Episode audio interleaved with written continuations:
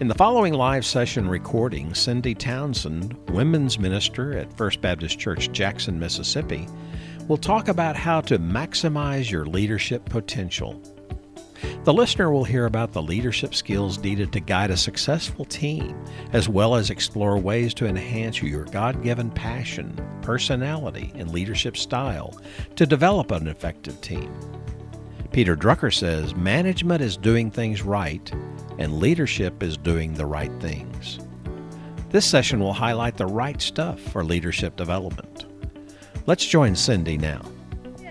Well, I'm glad that uh, we have technical things, but we were on last yesterday's session, so I'm glad this came up. Is this what? This is not it. That was yesterday. It keeps coming up. What in the world? Okay. Well, you know what? We don't have to have a PowerPoint for the Lord to work, do we? I, I, I don't know. Do, oh, y'all didn't say no. Y'all think we have to have a PowerPoint for things to work around here. We'll just keep this maximizing, um, and we'll just see what happens here. Um, Yay! Isn't God good? That could have taken 10 minutes. All right. All right. Maximizing your leadership potential as a ministry leader. Um, we are going to just kind of dab in this together, and it's been such a joy to be here for these two days. Um, you've got such a wonderful WMU uh, president and Lisa, and uh, Georgia's got it going on. Go, Georgia. Um, but I want us to focus for a few moments on. Um, on what it what it's all about and you giving leadership as a ministry leader and all of us some of you say you know i don't consider myself a leader you know what i say to you god has called us all. We're going to in our lifetime lead something. That's right. you know for a while in my life i was just leading my dog around but i was leading. I was being a good leader of that um, god has a place for us. In my office um, there is a scripture that is framed that I believe for me as a leader, God uses it to every day of my life, along with Psalm 139, 23, 24, just to kind of do surgery on me because I think as leaders we always need to be, don't we? Mm-hmm. We, we, we've never arrived, we're always in the process. But my, my leadership verse that's framed in my house as well and in my office is 1 Timothy 1 5. Now the goal, and some some Bibles would say the goal of your life, the goal of your instruction. We will say the goal of our leadership or anything entrusted to us is three things. It says right here, it's love from a pure heart. A pure heart, that means we've got to do some cleaning up if it's pure. That comes from a pure heart, a clear conscience. We don't have anything in our despiser. We got it all worked out when we put our head on a pillow at night. It's a clear conscience as we work with the women around us. And more important than anything, pure heart, clear conscience, and sincere faith. Pure heart. Purify my heart as a leader. Give me a clear conscience that, that I don't have anybody in my despiser and our relationships are, are Christ honoring, but because God, my faith in you is sincere and you alone are worthy. Truly, uh, some of you that were in a conference with me yesterday, kind of nod your head if you were. Okay, so you might remember this. Um, Said that the, the essence of student uh, of women's ministry to, uh, for me is 12 words. It's women in His Word, on His mission, by His grace poured out, and for His glory. So as we think about maximizing our leadership potential in Christ Jesus, I want us to kind of have that as overarching, that it's for His glory, and it's to we have to as a leader we have to keep our you know Socrates says you're not going to lead anybody any further than you've been yourself. And so we our faith has to stay so sincere and stay stay, stay so focused. I, I want the Lord to get His maximum use out of the, the person he's created in me. Do you want that in your life? Yes. I mean, there are many times I pray and say, Lord, would you just, to the full extent of what you want me to do, reveal it to me? I know, Lord, you what you want me to be and make sure that I am who the being's more important than the doing. But Lord Jesus, in my life, and the older I get, the more important it is to me for God to be Himself to the full extent in me. Okay, now that doesn't mean that I'm perfect. I don't know a perfect leader anywhere outside of the thrice holy God. But but the desire for, for him to be have maximum usage of our life. Isn't that incredible? I love that word maximum. Because it's not, you know, I surrender 10% or I surrender 50%. It's Lord, I, I surrender what? Oh. All of it to you to the maximum degree for you to get the most glory. And let me talk, just talk to you a moment about leadership for us as women. Um, it is not about me. There are a lot of leaders, and I've journeyed through this as well in my life, that maybe begin leadership thinking, oh, I got to get everything right, and so focused on me that they can't lead anybody. Um, but it's not about me. Will you say it's not about me? It's not about me. But let me just tell you something else leadership's not. Now, I know there's a book written, it's not about me, it's about we, but I, I, I want to tell you it's not about we either. We. It's not about we. Say it's not about we. It's not about we. I know a lot of women's leadership teams that come together and they're so excited about the we that they are. Let me tell you, it's exactly what you said. It's not about me, it's not about we, it is about thee. And if we lead, if we don't do anything else in our leadership but to just model that, it's not about me getting it all right or we getting it all right, but it's about thee. Then we're on a we're on a good track. All right, you know, if you've been in any of my sessions, I love to do interactive stuff, and we got we got just a little bit of time to do that. And I would like for you to think of a leader that you've had in the past that's led maybe a team or something like that, or led you, and it doesn't even have to be in church work or ministry, okay? I want you to think about that leader. You got that leader in your mind? When you were on a team and someone was leading you. Okay? Got it. All right, raise your hand if you would say that was a positive team, as a team member, it was a positive experience. Okay, the chance how many of you say it was not so positive? It was not so positive. Okay, I would like for you to put your stuff down, get a partner, face your partner, and I'm going to tell you what to do. Real quick. Make sure you know your partner's name.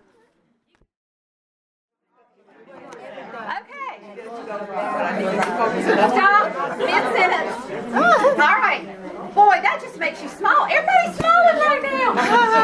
Talking about a good, good experience. Oh my goodness. I will never forget years ago, I was uh, part of a team that did a thing called Walk for Mankind, and it helped orphans um, and medical care in all these countries, all over everywhere. And we did this walk all over the city of Jackson, Mississippi, and every step you took, people giving money toward it. And the team that got that together and the leader that got to the, I, it was so much fun. We got to the end, it was, yes! Because it was all about the goal of the orphans. We were so excited about that. We had a good leader. All right. You know what we're about to talk about. I want you to pause for a moment. Y'all, you think about a t- team that you've been on before that you really felt maybe like it didn't matter whether you were there or not. or the leader in your humble opinion, was probably not leading mm-hmm. as efficiently as they needed to be. Mm-hmm. How did that team, how did it work? How did you feel? And I don't want you to tell any of that.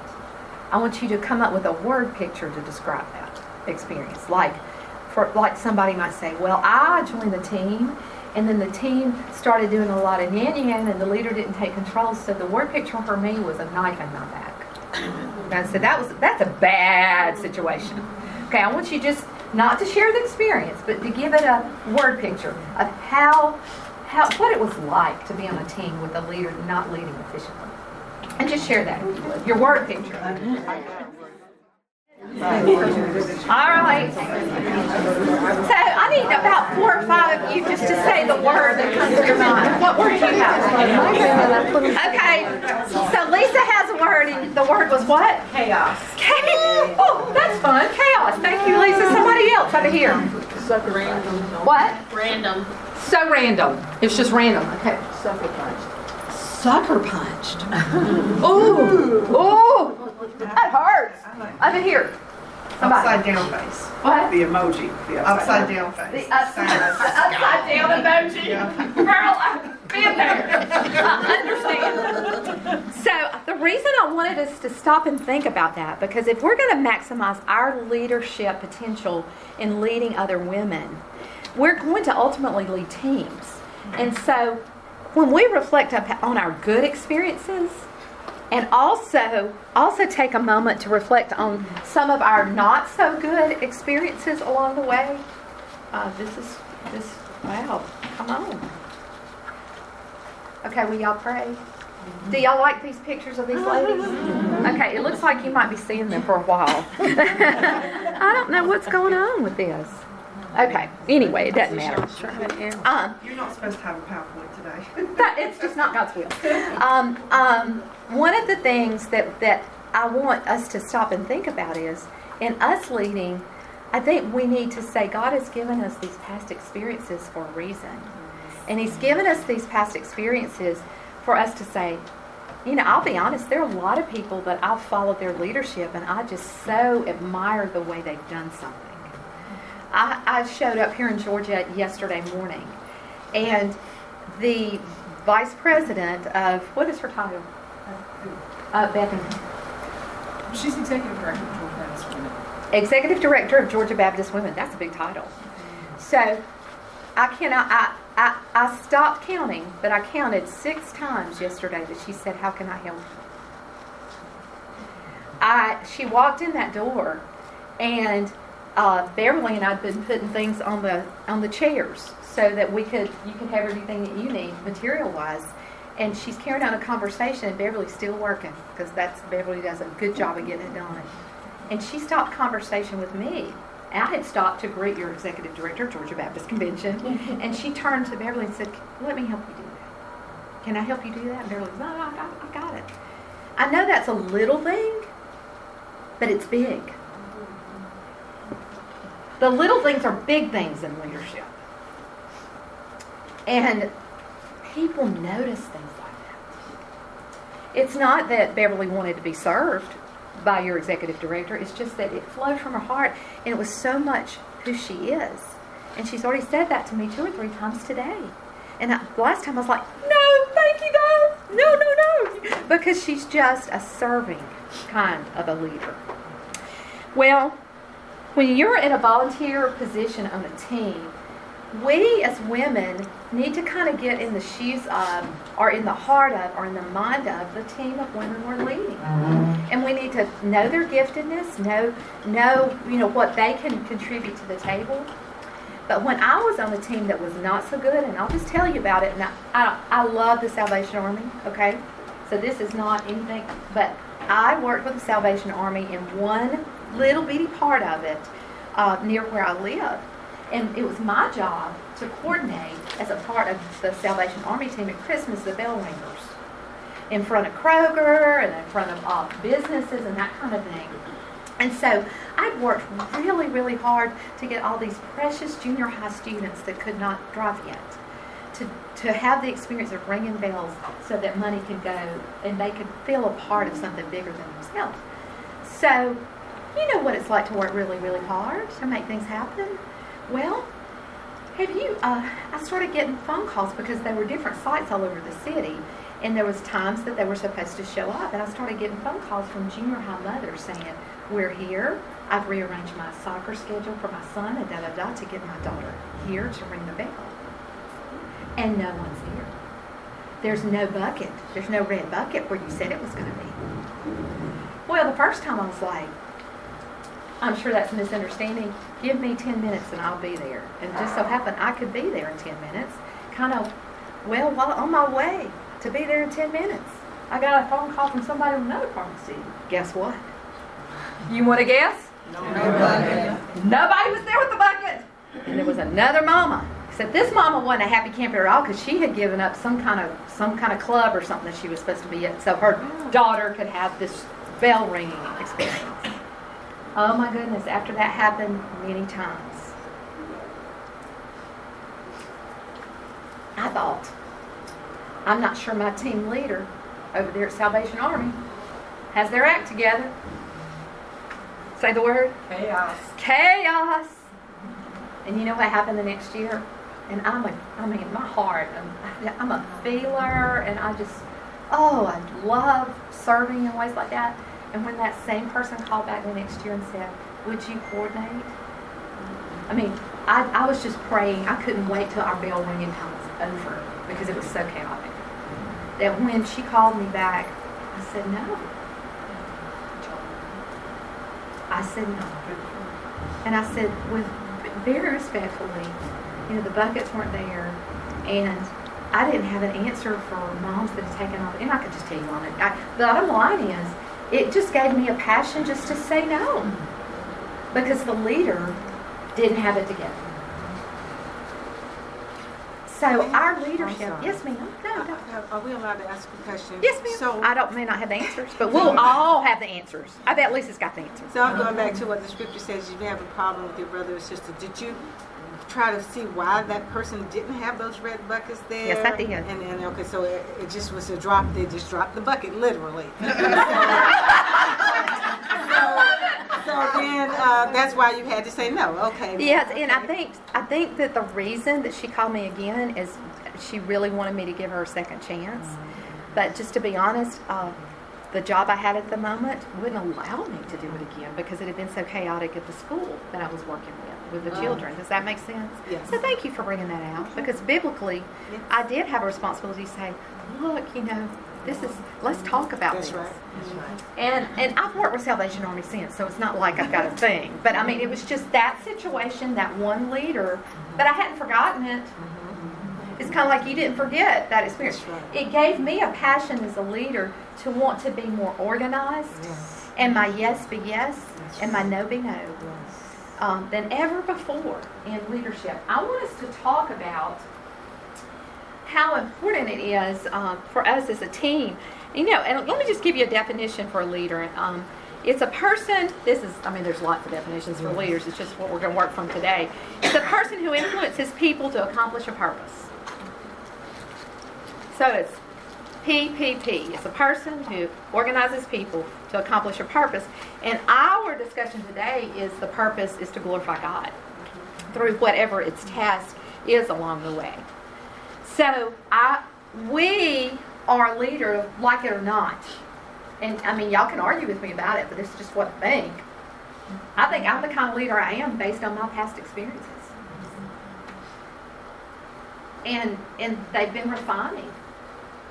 And it's really sad to say, but there's probably someone somewhere in a meeting like this that probably says, "Oh, I was on Cindy Townsend's team, you know, years ago, and whoo, it was chaos." Because I, isn't it good that we progress as leaders? That uh, that it's just not. I didn't start knowing really how to be a leader. I just started with baby steps, and God was patient with me. We need to be patient with one another. And I must underline that really a leader is a servant. Exactly. In Christ's army. It's how you outserve the people that are entrusted to you. And it's not my team. And it's not my ministry. And it's not my work. It's not. It's His. And it's more ours than it could ever be a me kind of thing. That's just what the heart of a servant leader. That's the reason every day of my life I to say, purify my heart, Lord. Pure heart, clear conscience, sincere faith. Okay, let's talk about there's three kinds of leadership styles, and it's according to whose leadership guru seminar you've been to. Now I just I'm just choosing what's easiest for my brain to comprehend, and I thought I'd pass it on to y'all. But there's th- really three leadership styles that are out there, and there are different names for them. It's according to who's speaking at the time, okay? But really, they all lead back to these leaders. The definitions are at least the same. I'm just giving. There is, all right. If you're in, if you're leading a team, I'm going to give you three responses, and you you tell me what would be your first initial response. In leading a team, it is most important to one of three answers. You don't have to write this down. Stay on the detailed agenda. Make sure every team person has been heard. Listen carefully to the discussion and let it take a life. None of those are bad answers. There's none of those are the answer. Well, let's, let me go on. But did one stand out to you? Okay, just kind of keep that in your mind. All right, in a meeting, you're leading, and one member takes over the conversation and talks too much. Chatty Patty. Mm-hmm. She's just talking a lot. Well, did you not know, Chatty Patty, that this lady's here and this lady? yeah, Okay, you know what I'm saying. All right. So this is how you take care take care of it as a leader. One of three ways. You you interrupt and call on another person to share their position. Do what you can to get others involved when you can, if you have an opportunity. Or you just pray that she'll eventually be quiet and realize that she's the only one talking. now, all three of those are fine responses, but you lean more toward one than another. Okay? In establishing a ministry team, women's ministry team, in your church or wherever, in establishing a team meeting to work on a specific problem, is it best to give the team clear defined objectives and a timetable and standards of how that's to take place? Or ask the team to establish their own timetable and standard of operating? Or allow the team to function at their own pace? Guess what? One of those stands out to you, and all of those are, are right answers. You say, how can they all be right? Well, we're about to talk about that. All right. My husband and I did this together, and my responses were different than his. And he walks in perfection, so his was correct. No, I'm just kidding. but, uh, but I mean, it just shows my bent and leadership style is so different than his. And he is an effective leader. Okay? So let's talk about the three different styles so you can kind of evaluate your own. One of the styles is the consultative style, kind of con- consultation. And it's kind of group focused. And if my PowerPoint would work, you would see all this, but we're just going to, you know, it's not going to be a big deal because if I hadn't told you that, you wouldn't have known that, so it's okay, right? Okay, it's group focused and it produces cooperation. It's group focused and produces cooperation. Uh, it also, the team doesn't usually get too stressed because everybody in the group knows that they're valuable and they have something to share. Um, the goal of that team is interpersonal relationships and everybody sitting at the table participating. The leader is sensitive to every group member's needs and their feelings. So, the consultant leadership style is very, very effective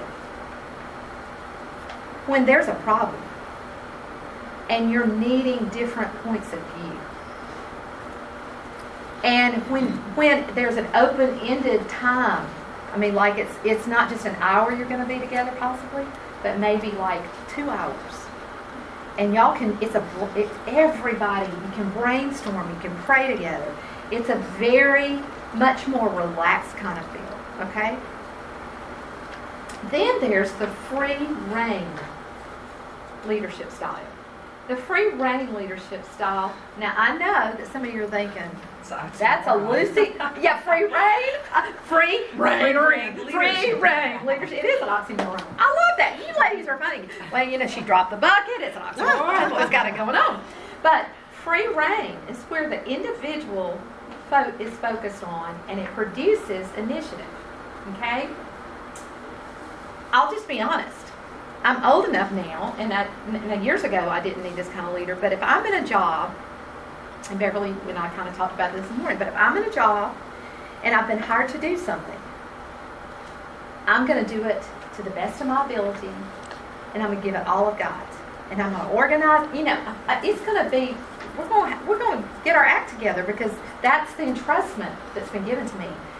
And if, if I have a supervisor, I, I love free reign.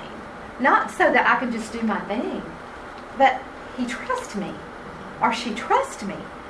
And, and I'll go to them for counsel and advice along the way, but to know that I'm trusted to get it done.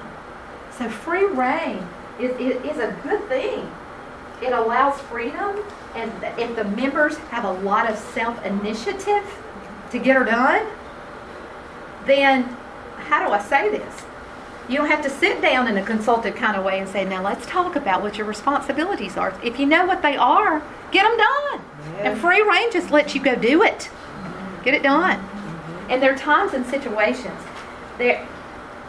There's a negative to free reign too, and that's that they tolerate um, non-productive people on their team a lot of times because it's free reign. And somebody over here working really, really hard that's got initiative, getting it done, and somebody over here is not getting it done in free reign as well. Oh, free reign, and so they just don't call it in. So there's positives and negatives to all this as well. And then there's the directive style of leadership. And that's where it's leader focused mostly and produces obedience or and that's a strong word obedience it's not like you're whipping your team into obedience but it it gives everybody their job and and it can get be done efficiently and before you go down the road of saying i don't like directive leadership style i survived katrina in louisiana i was working for the louisiana baptist convention my office was turned over to, as a disaster relief zone for all of our baptist work it was quite a time hundreds of our churches were it was, it was, Katrina was rough, okay? But I want you to know, we had a lady that's part of our Women's Missionary Union, and she has directive style. And when she walked in, I went to one of those disaster relief sites, and she said, Carol, you go over here and do this. Susan, you go do this. Cindy, you go do this. And I want you to know, in that disaster, there was so much done so quickly to bring God glory mm-hmm. because there was someone directing it. If we'd been consulting about, well, I don't mm-hmm. know, maybe Cindy needs to do this and Kathy needs to do that, we would have never been meeting the needs. Mm-hmm. It's a great style, especially in times like that, in times of crisis. It's a take charge kind of leader. It assigns tasks and um, and this, sometimes they become impatient, this kind of leader, if you don't get them done on their time.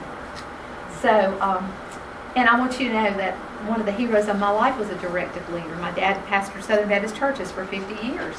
He loved his people. He was in the hospitals. They loved him, but he could get it done. And that was his style. Does that make sense? Mm-hmm. So as, as women, if you've got the consultant style, consultative style, you're going to walk into a meeting and you're gonna you're gonna say do whatever you can to get others involved when Chatty Patty takes over. If if you're yeah. the um, the consultative style. Now, if you're free reign, you're just sitting there praying, dear Jesus. and if you're directive, you just interrupt and you say, Susan, would you share? Are any of them bad? No. So if you're leading a team, it's important to stay on a detailed agenda. That's directive. Make sure every person is heard. That's consultative. Listen carefully to the discussion and let it take a life of its own. What is that? Free reign. You got it. When you're establishing a team and there's a problem uh, on a problem and they're talking and trying to decide what's best, give the team members clearly defined objectives, timeline, and standards. What is that? Ask the team to establish their own timeline and standard of operating. Consulting. That's consultants, that's right. And allow the team to function at their own pace. Free reign. Free reign. Now, what I have learned is that a good leader does them all. Now, you have a bent one direction. Like my dad was a directive uh, kind of leadership style leader. And my husband is more of a consultative style, style leader. And I look at that and I think, that's their bent. But I've seen my husband walk in situations and give out directives when it was needed. And I've seen him give free reign when it was needed. It has a lot to do about how we're growing as people. And I want to challenge you to get on a growth mode. What is really cool is when you're in a meeting and you can change from consultative to directive to free running. Mm-hmm. I mean, I don't know. When I first started studying all this about leadership development, I got so excited because I was like, Lord, would you just bring to mind to me when I need to move from one style to another? And who I'm t- who's talking in the meeting at what particular time and that kind of thing? It really takes the discernment of the Lord to know when to switch from one to the other. you have a bent. You have one one style that's more who you are. But because we are leading women and they all have different personalities, do they not? Mm-hmm. I mean, do you have do you have women on your team that have different personalities? Uh, yeah, I definitely do. Um, sometimes I have different pers- personalities in the same woman. No, I'm just kidding. but you know, I want you to think about this for a second. You know, there are four personality types, and that's a whole retreat. I just love doing personality types. But, but you know, you've got the beavers that are very organized women. You've got the otters that are are playful and they're going to make make it joyful around. And then you've got the golden retrievers who are going to be loyal and they're going to be the listeners. Aren't those important? And then you've got the lion that's going to take charge personality. And you need to know those personalities when you're in a team building to be the maximum leader that you can possibly be for Christ's sake because if you know their personalities, then you can weave in and out of consultative free rein and directive so much more readily. How do I say this? Paul was a lion. The Apostle Paul was a lion. Why do you think God got his attention in a directive kind of way? Light, Damascus Road, blind. The only way God could get his well, not the only way. He was God. He could do. But you know what I'm saying? His personality merited with some directives.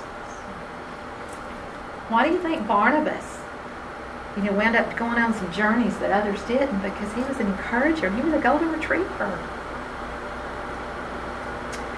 So was Mary, sitting at Jesus' feet and worshiping him. So all of our women and all the people on our team are beautiful women, and they have different. But we've got to lead effectively, and we've got to evaluate ourselves and our styles to lead them most effectively.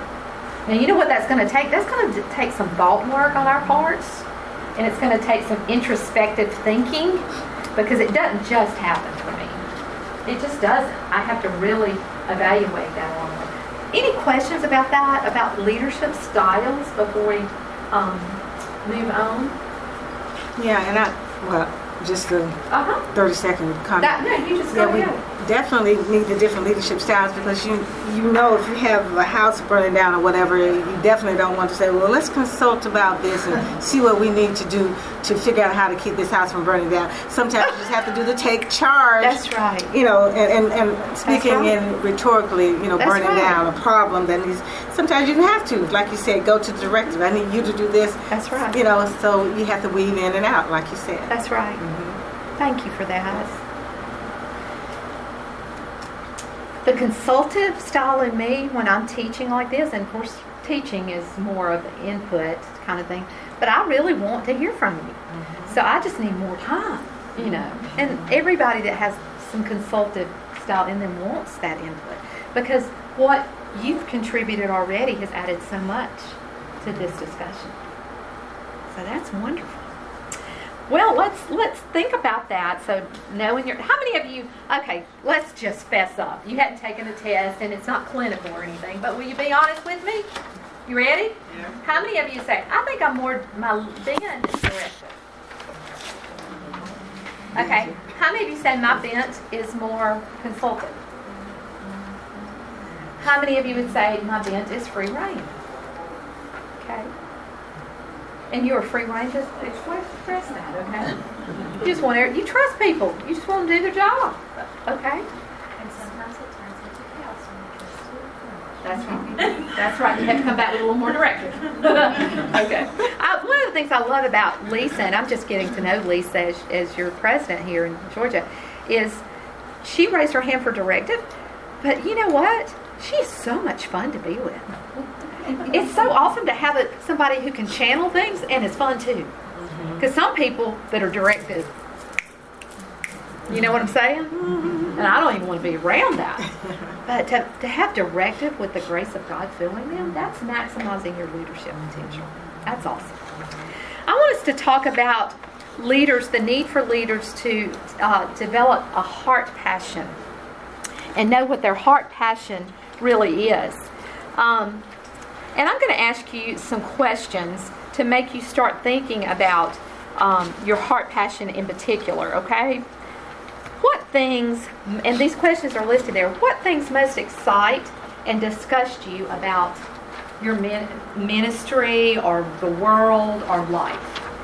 Um, the Lord was kind of directing me at one point in time in my life to um, to a different area of ministry. He called me to ministry when I was 13, but I, I really felt Him leading me another direction at, at, a very strategic time in our lives. We just moved to Texas. And all of a sudden, I'd always worked in convention work or in churches or stuff like that. And I felt like the Lord might be leading me to a nonprofit involvement. And, and I thought, wow. And when they came and talked to me about the nonprofit, I understood God's leading because God was directing my heart toward orphans around the world that were in need, that needed families. And this nonprofit helped 30 countries, orphans in 30 different countries.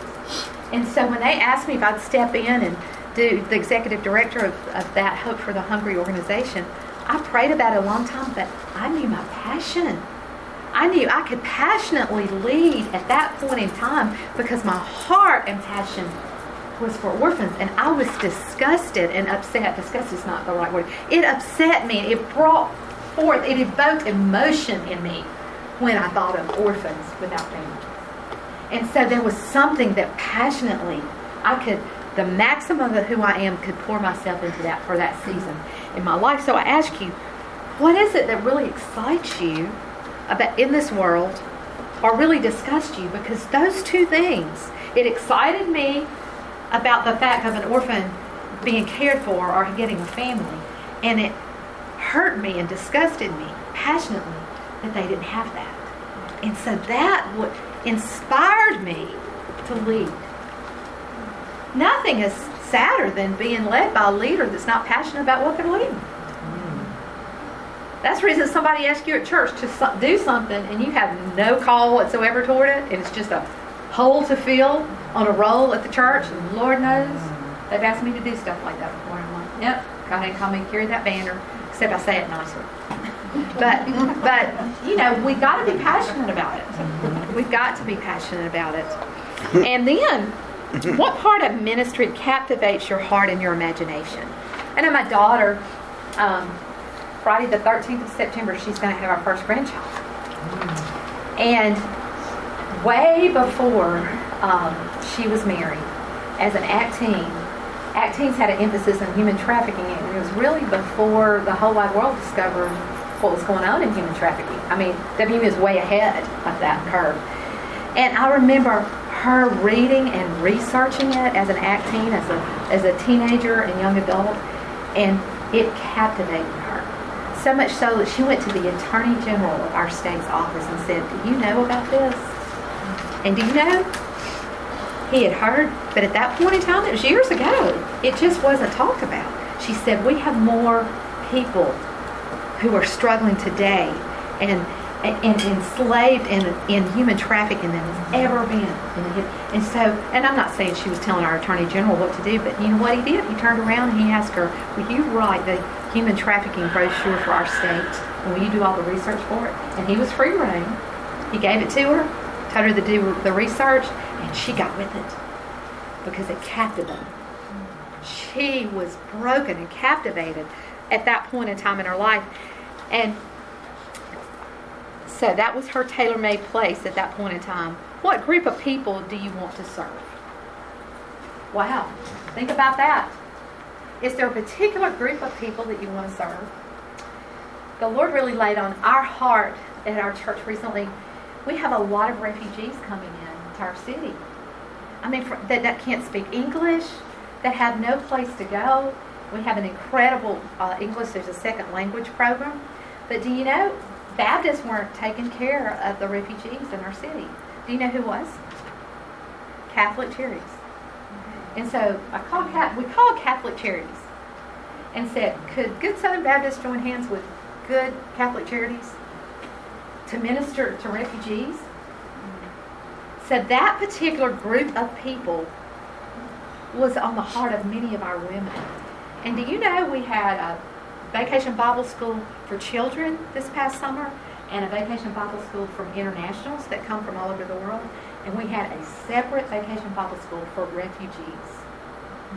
And those young men, there was one woman, young men, some of them had held on to the top of the train to get to America and had fled see, and seeing their parents killed. And they wept in their own language telling their story. Well, I know that for some of y'all that may be politically charged, but I'm going to just tell you, God brought them to our door, and we're going to love them. So, what is it? What group of people do you want to serve? You may want to serve young mothers in your church. There's nobody more stressed at the church that needs help more than young mothers. It's the truth. How many of you have ever been a mama? You know that's. Tr- I'm telling you the truth. God may be calling you to to work with people that can't speak English. I don't know where God's calling you, but we lead more at a maximum capacity when we're captivated, when God's pointed his finger and says, Orphans right now, Cindy, that's where I want you. I mean, when I I never dreamed in a million years that would be a focus of my life. But for years, there was a season that was the focus of my life. Ask the Lord. And if you really, if you really have no idea, say, Lord, I want to be a servant leader. And I want you to use me to the max. So Lord Jesus, I'm just going to open my life up to you, and then you have to open your eyes. You open your life up to God, and you open your eyes what He's put right in front of you. Mm-hmm. And you start with what's right in front of you, and you start leading, servant leading what's right in front of you most effectively. Rather than, oh, I'd rather be up here like Beverly doing what Beverly's doing, or I want to be up here like Lisa doing what Lisa's doing. You just serve with what God's put in front of you. And it's amazing as how what He's put in front of you he'll move you to the next step. Let me tell you what. Oh, I just let me see here. Okay, I think I have time. Um, one of the things that God is redirecting me as a leader in right now, and He's really pointed His finger, and it's not a people group, but it's to involve people in something specifically, is the power of prayer. The church where I'm on staff uh, as women's minister has gone through some hard times. I know your church never has. so y'all can't relate. But anyway, we've gone through some hard times. And I've just been at the church going into my third year. When I first came there, it was really hard times. And the women were kind of like this, all trying to fix things. You know how we try to fix things and mm-hmm. lead. But what we needed is to be on our knees before God in prayer. And God said that. Get these women praying, Cindy. Get them praying together. I said, but Lord, you know, they're so busy. Are they going to stop and pray? So we started having seasons of prayer. And we would, and we realized we have 25 minutes between Sunday school and church. Hmm. And there are women that can pray during that time. And you know, every Sunday for all these years, we've started having prayer time between Sunday school and church and involved different women in our church at different points in time. Uh-huh. And so, you wouldn't believe, but just 15 or 20 minutes praying together, there been women that walked out there in tears, and God's done a mighty work in them as well as our service. And when someone walks the aisle in the service, they know that they've been a part of it because they've prayed it down. We were having services where there was no movement of the Spirit. And now God's, it, His Spirit's just moving, you know? You, it's just moving. It's awesome. But guess what? Just because things are better doesn't mean that we don't need to keep praying. Because actually, we can com- com- become complacent when things look good on the outside. And so, one of the things God has reminded me of as a leader is don't let those women stop praying. Make sure that prayer room is full. When I drove up here yesterday, I didn't drive up here. Karen drove me up here from the airport. She parked her car right in front of this this First Baptist Church Jonesboro house of prayer across the street. They have a whole house. It's called the House of Prayer. Wow. And Karen just casually said, That's the house of prayer. And I thought, Oh Lord, you brought me here. And Lord, you brought me here for more than just to be with my friend Beverly and get to know her better, or with Lisa, Lord, or to share with the sweet women. Lord, you brought me here because you wanted me to see that house of prayer. You wanted me to see that house of prayer. So I'm sitting there in the car looking at that house of prayer going, yeah, he's, I'm getting it, Lord. Now, I don't know what he's saying still, but I'm getting it. And lo and behold, I told some yesterday, out of the house of prayer walks Henry Blackaby and his wife who read Experiencing God.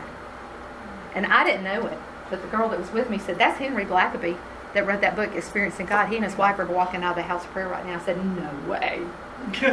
no way. She said, Yes, way. I said, Can I meet him? Oh, I, I, and it's not that he's, but he is a leader. And he is, and to think at his age, he and his wife had, they could have prayed in their bed at home. But they've gotten up and they were in the house of prayer. God taught me through them walking out of the house of prayer yesterday of what I want to be when I'm their age. I want to be walking out of the house of prayer, not just when it's convenient. And it wasn't easy for him to walk, but he was walking out of the house of prayer. And then I got to talk to him for just a little bit. Hmm. And then today's a very important day in the life of my son, and I just have to share it with you. He's taken an eight hour exam that he studied for really a total of five years if you include college. But today's an important day in my son's life. Mm-hmm. And I knew I was going to be in Georgia. And so prayer, will y'all, will y'all pray for William? He's in that exam right now. It's the test of his life right now. And I asked Henry Blackaby, I said, could you and your wife just pray for William right now? And Karen was with me. She thought, I know Karen thought, Cindy's just so weird. I was like, somehow I just think you've got this, this really with the Lord, and we just call William's name out loud. And they did. Wow, that's what's captivating me right now, is leading in prayer. It's not really even a group, but just prayer. In Georgia, this weekend of all things. I saw a house of prayer. Never seen a house of prayer at a church ever in my life. I've seen prayer rooms, but a house? Never seen it. Isn't God good?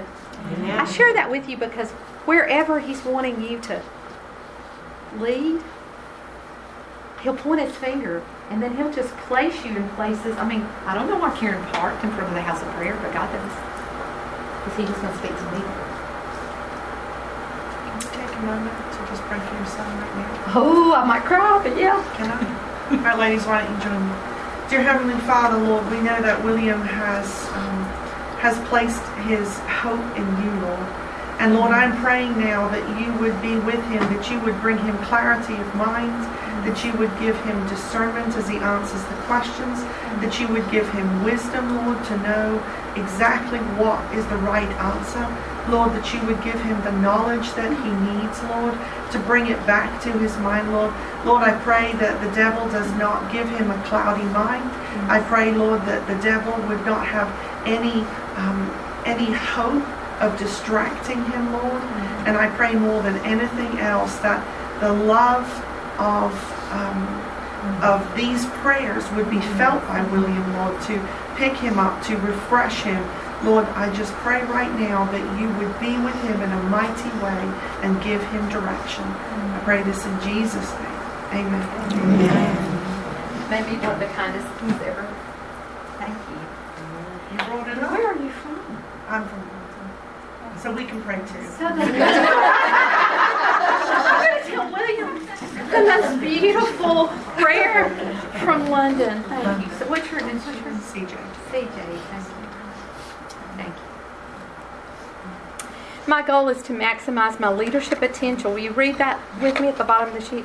My goal is to maximize my leadership potential and utilize the leadership style needed in each situation to lead my ministry team to accomplish the kingdom tasks, whatever it is.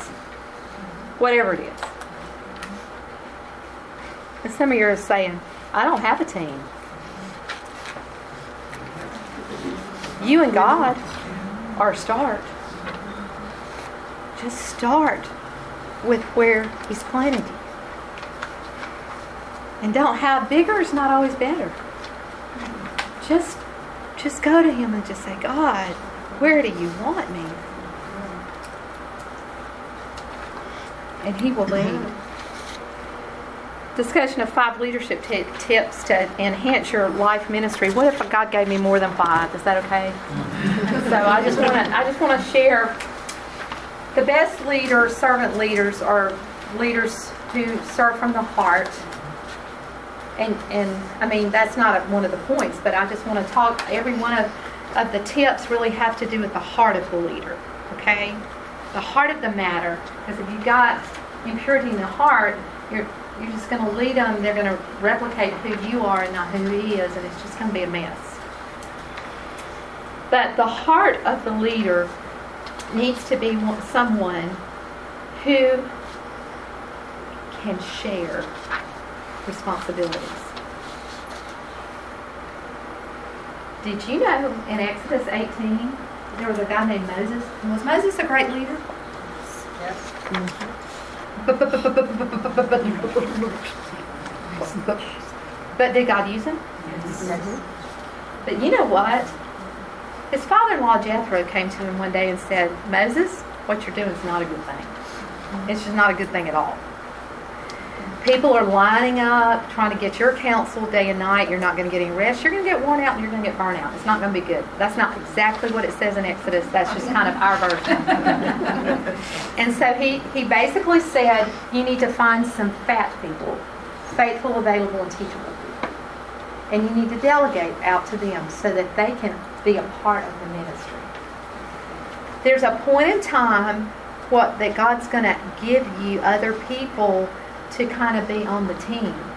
And then ask God to give you the ability to really let them do so that you don't get burned out. Amen. Okay, can we just be real for a second? Who's in this room has ever been burned out in life of ministry? Is there anyone that would be honest enough to say, I'm really there right now and I really need to evaluate? Anybody? Mm-hmm. I just want you to know that we we've all experienced that before because we want to take on more. It's just our nature to nurture. And so we just take on more and more and more and more and mm. more. But mm. that is not biblical. Mm-hmm. And that is not best for us. Mm-hmm. So the heart of the it has to be a heart, a servant leader's heart. This is the tip. Knows how to share leadership and delegate. It also has to be a heart of a leader that is faithful. Well, Cindy, that's a no-brainer. Well, let's go. Let's dig a little bit deeper. There are times it's easy to be faithful, but then there are times it's just hard, and it's just tough. I told you my dad pastored churches for 50 years. There were 10 years of that that he was faithful through, and it was tough. I'll never forget. As a young woman sitting on the front row, and the church was going to vote him in or out, our family in or out as the pastor, based on a bunch of lies. And I just asked, said, Lord, would you just cover this? I said, Yeah, what are we going to do if they vote us out? And he said, We're going to sing What a Friend We Have in Jesus and tell them that we love them and we're going to wait for God's next agenda. Mm-hmm. Well, guess what? Hit, the vote sustained my daddy, and I still was telling daddy, Why don't you just get out? Mm-hmm. I mean, this church is crazy. Mm-hmm. That's what I was thinking. And do you know what? He stayed. He stayed a full 10 years past that vote. And he baptized a lot of people into the kingdom of God. And now he's in heaven. And you know when a preacher gets in trouble in Mississippi and they know and they observe my dad walk through that, I know a preacher that two days ago texted me said, I thought about your dad today because I'm in the fire. And it's hard and I want to run and I need to stay and be faithful. You can outlive your life with your leadership Amen. if you stay focused on God. Because you see what it, what it was. My dad was focused on Jesus, and I was just wanting us to survive.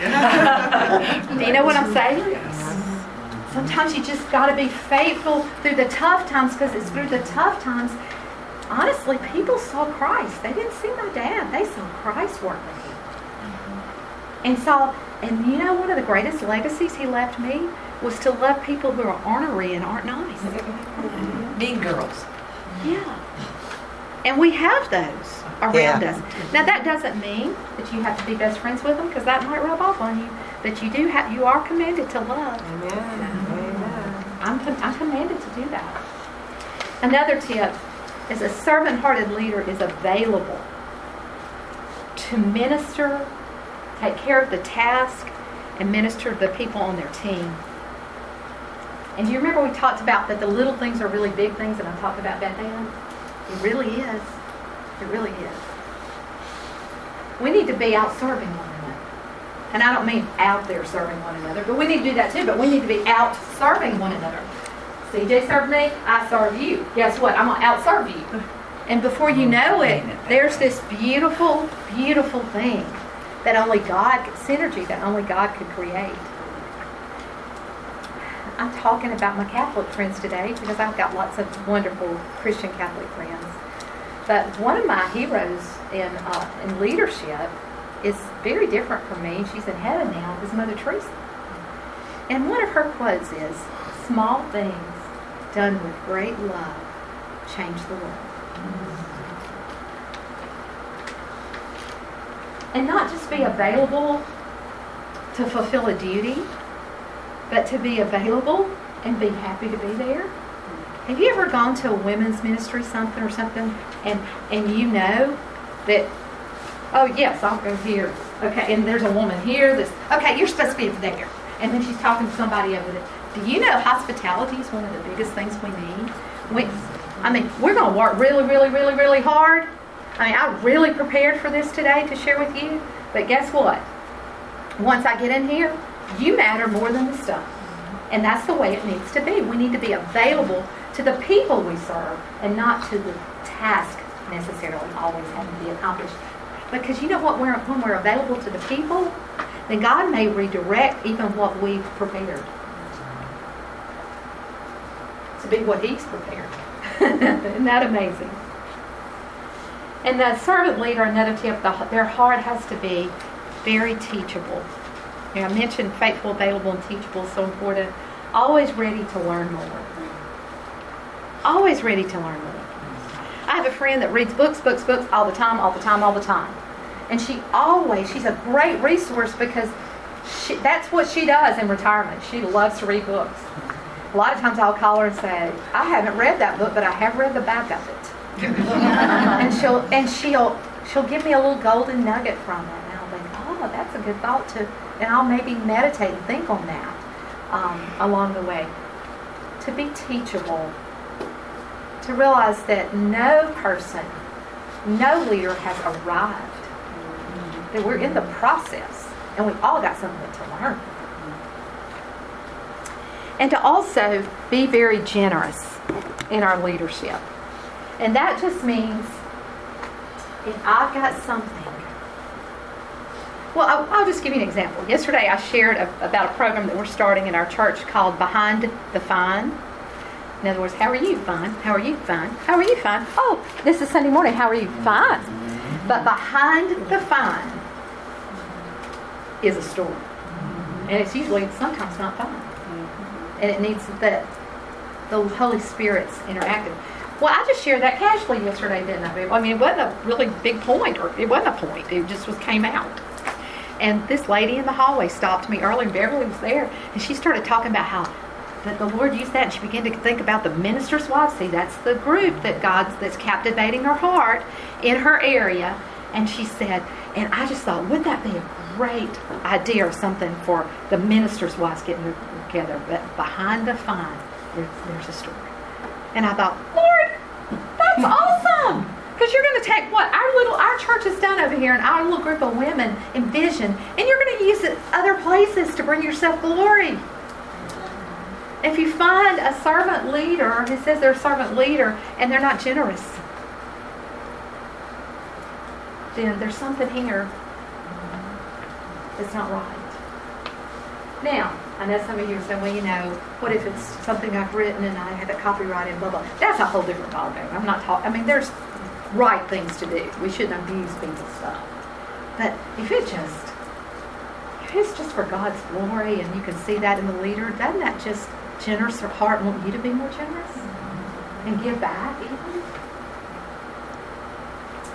And lastly, and I, I told you it's more than five. How many is it? Six.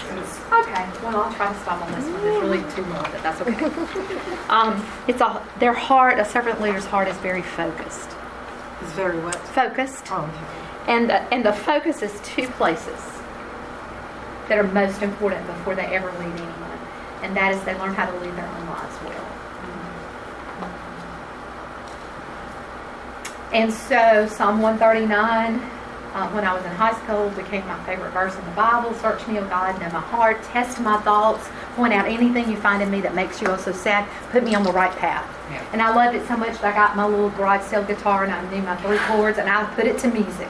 And I just sang it and sang it and sang it. And my little sister, 15 years younger than me, screamed to Mama one day, and I was there, Search me, oh God. And my little sister said, Mama, tell Cindy to stop singing surgery, oh God. She thought I was saying surgery, oh God.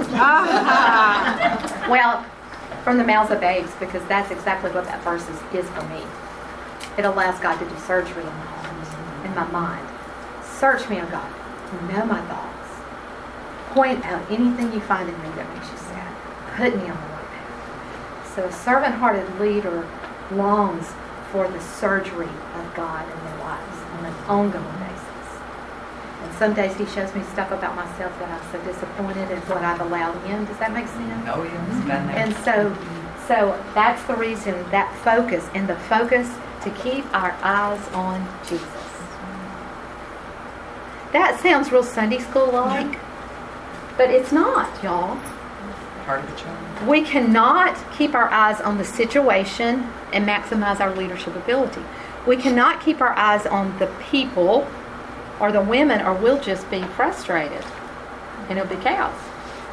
Our eyes have to be fixed on Him, and then He, by grace poured out on us, maximizes within us the leadership ability that He wants us to have for the people He's called us to or what He's called us to do for that season.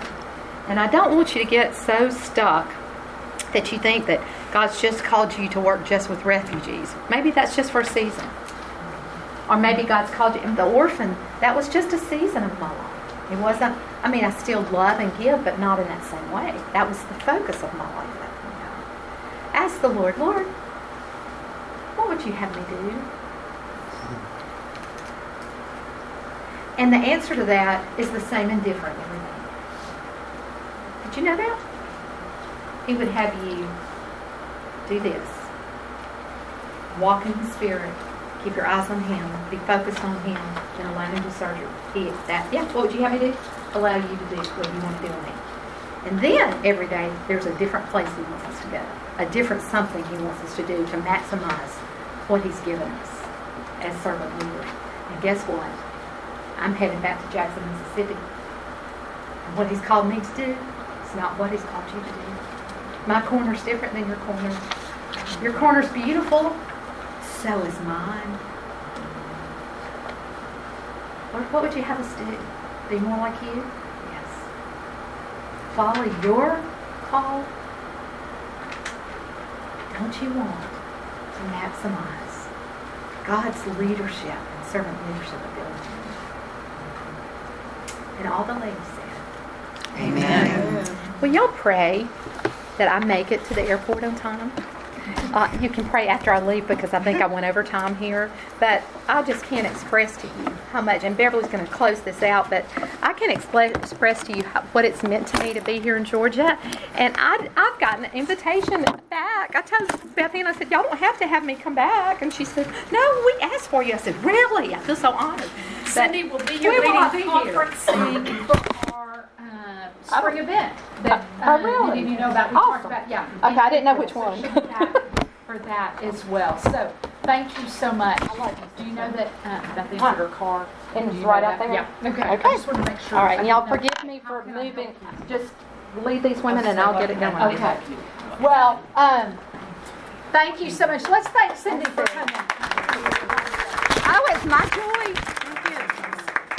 Um, Okay. So, Beth Ann. Thank you um, for letting me come. Williams is going to get her back to the airport. So, if you were not in one of our sessions yesterday, um, I should have not put my things right here. But, um, That's it. And if I left something, y'all just keep it. I'll bring it to Jackson. okay, bring it to Jackson. Yes. Okay, let me um, introduce myself for those of you who may not know who I am. As Cindy's going, thank you, friend. Yes. Thank. I am Beverly Skinner, and I work with Georgia Baptist Women. And so, if you're not familiar with who we are, let me tell you who we are. We um, are part of the Georgia Baptist Mission Board, and whatever you do with women in your church, we're here to support you. So, if that's WMU, if that's women's ministry, if that's a mix of the two, or you're not doing anything with women and you may be here uh, today because you want to learn how you can. However, whatever you do with women, we're here to support you. Our office also does uh, missions education for all ages in the church, so children on up. So we do a lot of different things um, in our office, but mainly we want to be here to help you do what God has called you to do in the church. And so we do leadership training, we do events for women, um, and we're available to you to consult with you over the phone, come to your church, whatever that may be. If you were not in our sessions yesterday, I don't want to um, disrupt us right now, but before you leave, I want to make sure you get one of these black folders because it has all kinds of great information about our office, what um, events that we do there. There's a calendar of events that's going on, um, things we have going on between now and next spring. Um, there's information about camp in there. There's information about um, an event we have in September at Pinnacle Retreat Center that may interest you. But I also want to mention to you another event that's coming up. If you lead women in your church, whether you're the primary women's ministry leader or you're on a women's ministry team, any of those things, we have an event um, that we do called Connect, which is a one night, two hour event where we put women's ministry leaders from a region together at a church. We meet at a church, they host us, sit around tables, do some idea exchange. You're just getting to know other leaders in your area. What do they do in their churches? As a matter of fact, our session this afternoon will be an even more abbreviated version of that. And so if you want to come back here, I'll facilitate that this afternoon. So Connect is coming up. We have one September 12th in Madison, one October 10th in Forsyth. So I've got cards about that. It's free to you. And here's another thing you can bring your entire women's ministry leadership team. So if you've got Bible study leaders, event coordinators, prayer coordinators, whoever that is, everybody is invited and it's free. We just ask you to register to let us know you're coming. And we do that regionally so that um, you're going to sit at tables with women and leaders from other churches that are somewhat close to you so that um, the whole purpose there is hopefully helping you build some connections that can continue beyond that Connect event. So that's happening there. I've also got Lifeway catalogs and I have WMU catalogs um, all in the back that you can take and Journey magazines from Lifeway that I'd like for you to have as well. One last thing I want to mention again, if you were not here, and here's what I'm going to do I'm going to, Donna, if you can help me get those handed out over there. Um, if you have not been to one of our sessions yet, Yes, if you weren't in one of the two sessions yesterday and you wouldn't mind filling out that card, here's what it'll do for you. If you serve women in your church in any way, this will put you on a contact list with us and you'll find out about things that we have going on. So we're going to email you. I promise you we don't email a lot. Matter of fact, we talk about that in our office. We're not sure we do enough, but uh, we do try to keep you informed of what we're doing. If you'd rather not get information from us, that's okay too. Don't you don't have to give me your email address. That's all right. But I'd love it if you'd just give me your name and your church. We're trying to keep track a little bit of what churches we've met at Go Georgia. And so if you wouldn't mind filling that out and leaving it with me before you go, I would appreciate that. All right, that's a fast commercial. I could tell you a lot of other things. Uh, so, but there, a lot of that information is in that, that black folder. I mentioned Connect. I do a retreat for women's ministry leaders in February, February to March every year. This in 2020, it'll be in February. It's a two-night event at Pinnacle Retreat Center in Clayton, and so there's information in there about that. All kinds of good stuff. Yes, Donna. Beverly, uh, she didn't mention this, but she's got a new um, training session that she'll Yeah, come and you. do. And she just came to my association, did it's excellent for small group training. you Yeah. know, Leaders. small So if you've got training. leaders of small groups, um, and I'll come to your church and do it, it's about about an hour and a half. The whole event usually is about two hours. When I've done it before, um, usually it was like, um, well, Donna, you did exactly what has happened other places. We met about six, had a light supper, um, and then about six thirty started the training, and we finished at eight o'clock. Um, so you could do 6:30 to 8:30 if that works better for your women. But it's it's very practical. This is not theology about small groups. This is not the all the big why. This is really how to be a better small group leader. When you walk in the room as a small group leader, well, and before you walk in the room, what do you need to do to lead effective small groups with women? And so it's very hands-on, practical kind of training. So, and all of that, let me just say, in case you're kind of new to coming to some of our training events, all of that is free to you. You don't have to pay me to come. You don't pay my travel. Your gifts to the cooperative program make that possible. And so um, that is all free of charge to your church. Now, if you come to our, like Selah, our retreat for women's ministry leaders, there's a fee to come to that. But um, so thank you, Donna. All right, other questions, things I could answer for you. Uh, it's a lot of information to just kind of throw at you. If you come back after lunch, the session that we do here, several of you have been here. This is now your third time with us in the last 24 hours, so you may be really tired of me. Um, so I'm glad you've been mostly with Cindy. Um, but what we're going to do at 1:45, I think it is this afternoon, uh, you're going to talk to each other. So this is going to be a lot more of a workshop type thing we'll do this afternoon, and I'll, I'll guide us through that and share some ideas with each other. So I hope you'll come back for that. Meanwhile, I believe it is time for lunch. So go and enjoy lunch. It's at the Rock across the way if you haven't been yet, and I hope to see you